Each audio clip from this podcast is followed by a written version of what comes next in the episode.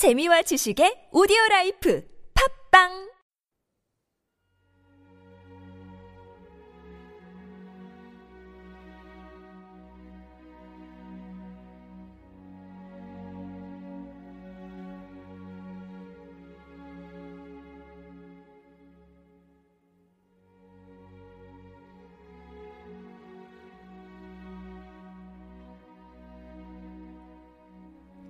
생수를 내게 주사 요한복음 4장 9절에서 15절 말씀입니다.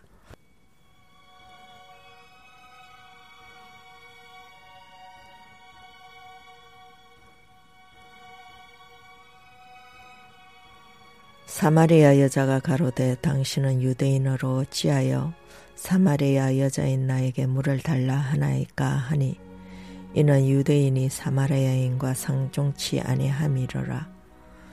예수께서 대답하여 가라사대 내가 만일 하나님의 선물과 또 내게 물 좀 달라 한 네가 누구인 줄 알았다면 내가 그에게 구하였을 것이요 그가 생수를 내게 주었으리라.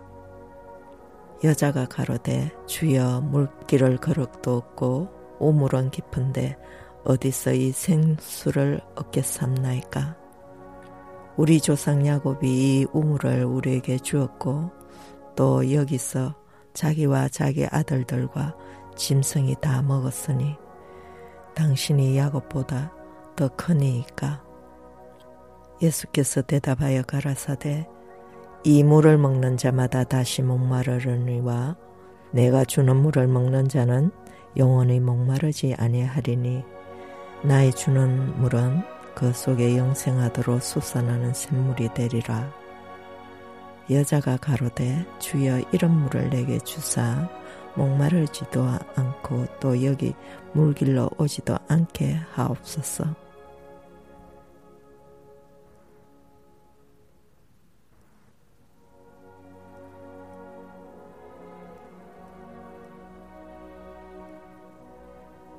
하나님과 우리의 관계는 우리가 그의 선물의 본질을 깨달을 때 급격히 변화됩니다.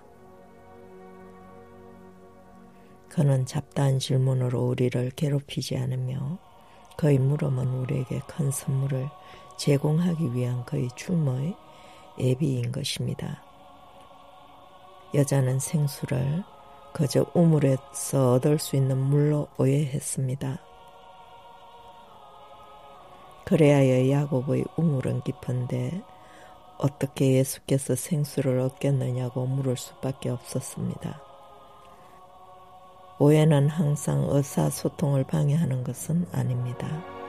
때론 완전한 이해를 추구하는 창의적인 동기가 되기도 합니다. 예수는 영적인 것의 깨달음을 위하여 물질적인 소재들을 사용하셨습니다. 그 여자는 예수의 영적인 깊은 말씀을 제대로 이해하기엔 죄와 물질주의에 너무 깊이 빠져 있었습니다.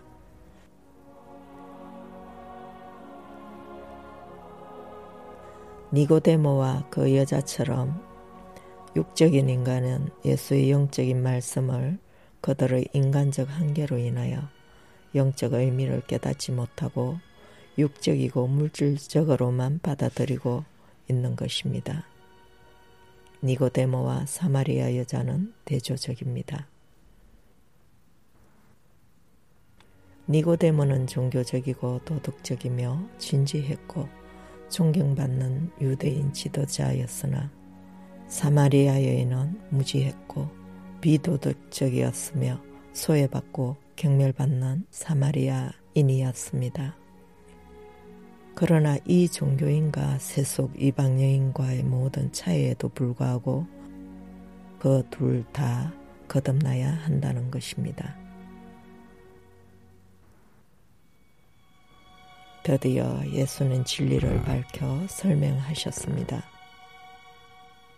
야곱의 우물에서 나는 이 물은 잠시 동안 육신의 갈증을 충족시킬 뿐이나 내가 주는 물을 먹는 자는 영원히 목마르지 아니하며 그 속에서 영생하도록 솟아나는 샘물이 되리라 하셨습니다.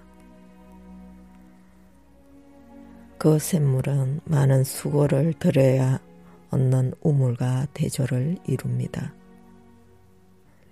예수는 누구나 믿는 자에게 구원을 주시는 성령에 대해 이야기하신 것입니다. 우물과 생수는 거듭나기 이전에 타고난 우리의 육신적인 옛사랑과 성령으로 거듭난 새 사람의 삶과 대비를 이루고 있습니다. 우리의 옛사람과 거듭난 새 사람의 삶의 모습인 것입니다. 우리의 옛사람은 채워지지 않는 목마름을 채우기 위하여 우물가의 여인처럼 헛된 것들을 구하며 우리의 인생을 소모합니다.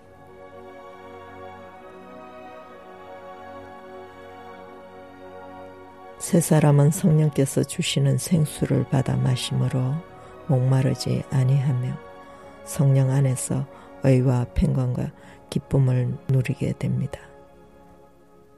주님은 우리에게 영원히 목마르지 아니하는 생수를 받아 마시라 청하십니다. 오늘 함께 묵상하실 말씀은 요한복음 7장 38절에서 39절을 참조하시고 또 마태복음 5장 6절을 함께 묵상하시기 바랍니다.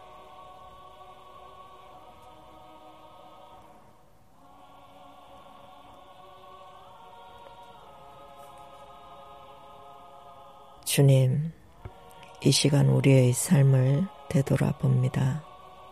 열심히 살아왔으나 목마름을 위하여 헛되고 헛된 것들을 구하며 우뭇가를 맴도는 삶이었습니다.